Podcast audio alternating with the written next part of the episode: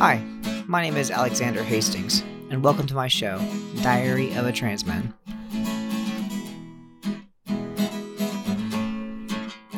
For more information about the show, you can find us on Instagram and Twitter.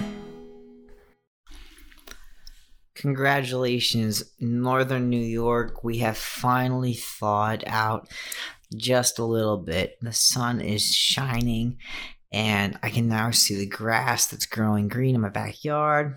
So, of course, I am in my house, locked up in my room, recording this show for all of you. For those of you who are new to my show, I have been talking about my life as I physically transition as a transgender male. I've been on testosterone for five months now, and things are going great. You know, so I'm working on taking that next step in my transition.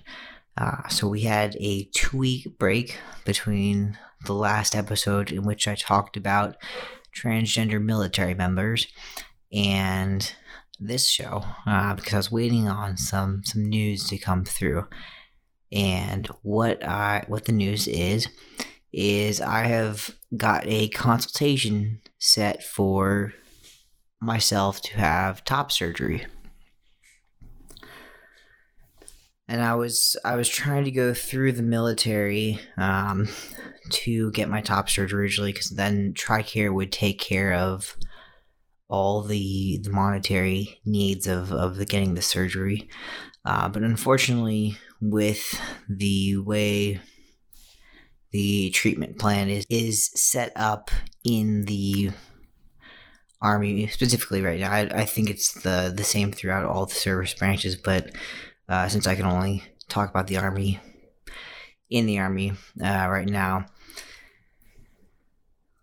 I have to wait until I am one year on testosterone to even get a con- set a date for a consult in the army, and then I mean, which could be could be a month or two after that year mark, and then then they'll book me for surgery. Which at this point it looks like they're booking out. If I was getting a consultation today, I wouldn't be able to get the surgery until September.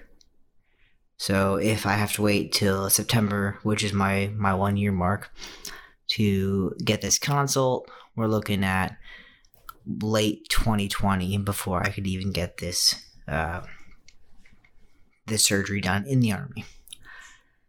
So, which kind of throws off my whole military career because I'm set to deploy uh, soon, and I really wanted to go on this deployment.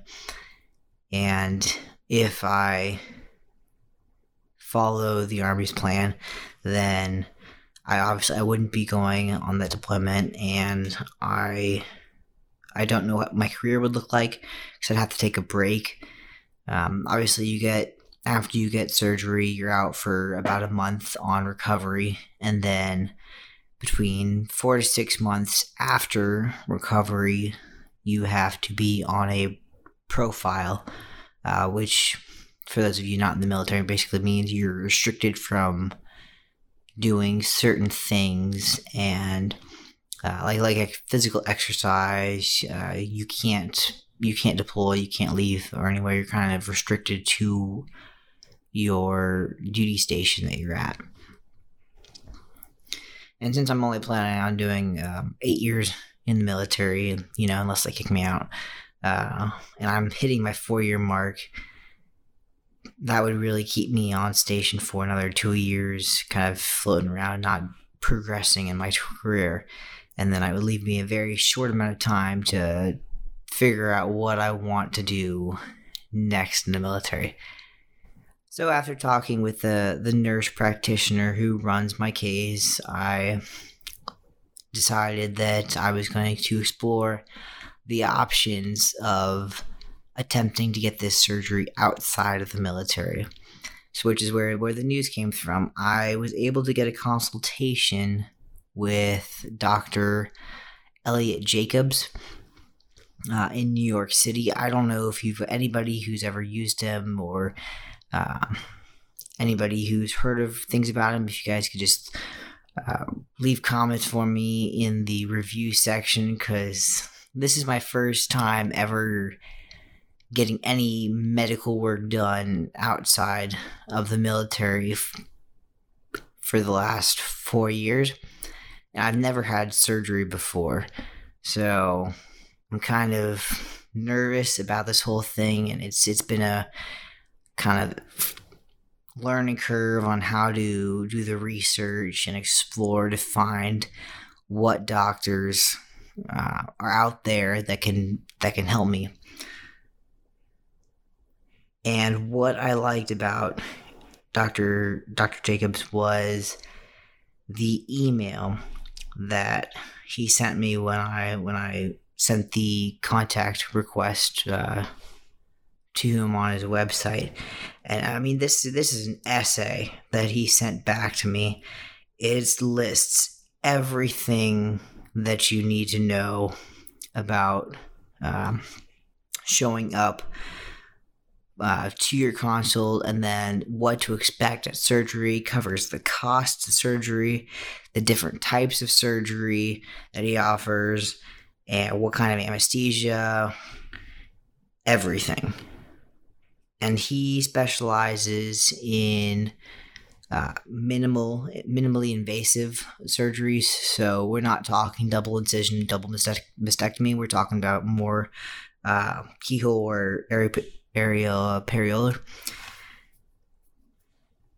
which is you know obviously a, a big plus because uh, I'm trying to avoid as much scarring as I can because you know being in the military we get enough scars from doing our daily jobs and yeah just trying to keep the, keep this skin looking uh, fresh and beautiful right? So definitely definitely excited about this. I have my consultation on February 15th. So I'll be in New York City uh, if anybody's if anybody's out in New York City and wants to hang for a few hours in the afternoon. I'm since I live in uh, up in northern New York, I'm just topping on a plane and, and flying into the city uh, in the morning, and then I will be flying out back home uh, that night. So just doing a, a quick quick one day trip into the city for this this consultation. So I do have some you know some worries about getting surgery outside of the military mainly because of the the travel that it involves and the costs obviously since it's not it's not going to be covered by TRICARE I have. I'm trying to save up little I can to try to offset it, and I think I'm gonna have to do a kind of payment plan to to figure out the rest. But I think I think it's worth it in the end because I mean, making sure that I can live authentically as as who I want to be is is number one in my life. That comes above jobs. It comes above Uh, I mean, it comes about my uh, relationships at this point. I'm trying to to work on self care first before I, you know, expand and start letting people into my life. And granted, I'm I'm an introvert, so it's hard for me to to meet new people and stuff. But I'm I'm I'm really trying to to figure out who I'm going to be and top surgery is the next step in my whole my whole journey. Fortunately, I do have enough leave saved up in the army that I can take off for a month after I do get the surgery, which which will be uh, good because the last thing I want to do is have to take off just a week or week or two and then come back to work when I work in a physically demanding environment. Uh, that can be really dangerous. So I do have enough leave saved up, so we're we're safe in that regard, as long as they let me take the leave, which I I think they will. So in case the surgery date that I get with Dr. Jacobs is too far away in the future uh, where I where it's going to conflict with uh, the deployment, then I have looked at a couple other uh, surgeons. The one I've the other one I've looked at is Rumer Cosmetics. I don't know if anybody knows that one. It's not as transgender friendly as uh, Dr. Jacobs is. Like the the Dr. Jacobs website is all about female to male uh, surgery transitions, and it, it shows all the pictures and everything. Rumer Cosmetics is a little is still different. It's more your your normal plastic surgery office. Um, but when I talked to them, they did say they were booking out for actual surgery dates in July. So that one's in Pennsylvania. A little bit farther. I have to drive to that one. But I'm hoping that I can get that early date in with Dr. Jacobs first and and then we'll we'll we'll see how it goes. So, change the subject. I have been in a army class for the last um, two weeks. It's a anybody who's in the army knows what UMO is. It's unit mobility officers. Basically, I'm learning how to take my unit from the states and deploy them overseas. And the really the cool thing that's happened to me during this course is this is the first time that I have been in a class with my new name. So my name was changed from Alexandra to Alexander back in uh, January. And when they booked me for this class, that was back in, I think, September time frame. So it still had it had Alexandra Hastings, uh, female, on the on the reservation for this course. And so when I showed up to class, they had us write these little placards for our desks with our names. And of course, I, I wrote my new name, Alexander, on it. And one of the instructors, I could, since I'm sitting in the very front of the classroom, like there's three feet between me and the, the projector screen. And he's sitting in the front and he keeps looking from his computer over to my desk and then back at his computer and then over to my desk. And I'm thinking, like, obviously, he's looking at my name and trying to figure out if there was a typo or if I'm female or, or what. And then the instruct the other instructor because there's two of them he starts asking questions and he calls me and he says sir, uh, blah, blah, blah, blah, answer the question. And so I answer the question, and I see the second instructor who's been looking from his computer to, to my table and back, you know, trying to figure out if I'm a male or female. Kind of go, ah, because he's hearing my voice, and obviously that's the biggest help in proving that I am a man is the fact that my voice is ridiculously low. At least comparatively to where it to where it used to be. And that was really confirming for me to kind of see like, oh man, I blend right in. Now there there were two guys in this class who also who work with me, and they didn't know that I was trans. So I kind of just went along with the instructors calling me sir because that was great, and you know I could see these two guys being like, "What's going on?" So I did have to come out to the both of them,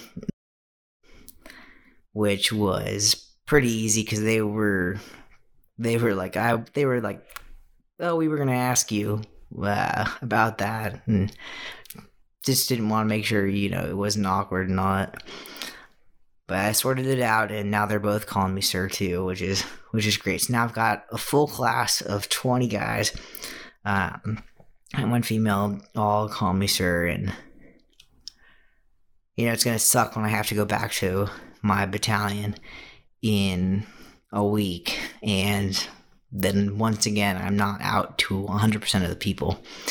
So slowly, slowly going around and telling people I'm trans, but with the current climate and everything, it's it's kind of hard to do. And since there's 596 people in my battalion, it's going to be a very long process. But I'm enjoying the moment as it's happening right now. And the uh, the instructor that was was checking and stuff, he came over to me because we're we're doing some railroad operations and we were working on the railhead, learning how to chain down vehicles onto the flat cars, and uh, I was fixing some of the work on one of the chains, and he comes over and nobody else is around, and he's like. Funny, funny thing, sir. You, you know, your name says is spelled Alexandra in your reservations, and it says you're female, and like, oh, started laughing awkwardly. Oh, must have been a mistake, you know. He's like, yeah, I mean, I, I, was so confused, and I heard you, you talking, and it was like, obviously you're a guy, and I was like, yeah, yeah, you know, I'll have to talk to my unit about that, and awkward laughter, and he's like, yeah, yeah, weird. he walks off, and I was like, oh, well, now, now, now that's out of the way. But just a an awkward kind of conversation about who I used to be, and I'm glad that he was able to see right away that, yeah, you know, you're a guy, and I'm not gonna really question it. it must have been a mistake, and really really boosted up my ego there ego there a little bit. I was glad that somebody could could look at me and be like, "Yes, you're a man." So I'm in a kind of state of euphoria now. so with with the class and everybody calling me sir and the fact that I'm going to get my top surgery consultation, it's it's been a while since I've had any kind of steps forward in my transition, and this feels like a major turning point, something that I'm going to remember uh, for a long time. Also, for any of you that follow my my Instagram account, you'll also know that I, I posted a picture of the letter that I got from the Virginia Department of Motor Vehicles. They approved my request to have my license changed uh, from female to male and sent me back the letter. So now I'm just I'm probably going to go down to uh, Virginia next weekend and take care of the, that change at the DMV, and I'm really excited about that. You know, from the from the previous episode, I talked about how I was able to get my name changed uh, at the DMV, but unfortunately, I was not able to change the the gender marker because of some holdups on the form that I had to get signed by the nurse practitioner in charge of my case. But I finally got it from her and sent that in, and now I've got the the approval that I need. So, uh, I'm really f- looking forward to heading back down to Virginia. That'll be that'll be after I go uh, see my con get my consultation in New York so I'll go to the consultation on on Friday, and then I'll I'll drive down to Virginia uh, to take care of my license, and hopefully, if they can get me a date for top surgery at the consultation, then I can, when I go down and see my parents, uh, work out a, a way to have them come up and, and help me out with the surgery uh, aspect of and of the care that I need. I'm gonna need after after the surgery. So yeah, so I mean that's so that's the third exciting thing that's happened to me in these last few weeks. So my latest binge on Netflix has been uh, the it's a it's a show called the the L Word. I don't know if anybody's watched it. Uh, I, I'm actually rewatching it again. I, I love watching the the queer uh, TV dramas, and my favorite thing about this show is that they actually have a couple transgender guys in uh, in the show that really appear during season uh, season three, and the first time I watched, I watched it years ago when it first came out back in the early thousands, and then uh, rewatching it is all the experiences that the character Max is going through. I can now relate to, and it's it's really really cool to see transgender guys represented in media how they should be. I know there's been a lot of backlash for when trans people are not represented correctly, uh, like when Scarlett Johansson was gonna play the trans guy, and then everybody started going after her on social media because she, she's not trans, and only trans guys should play trans guys in movies and TV.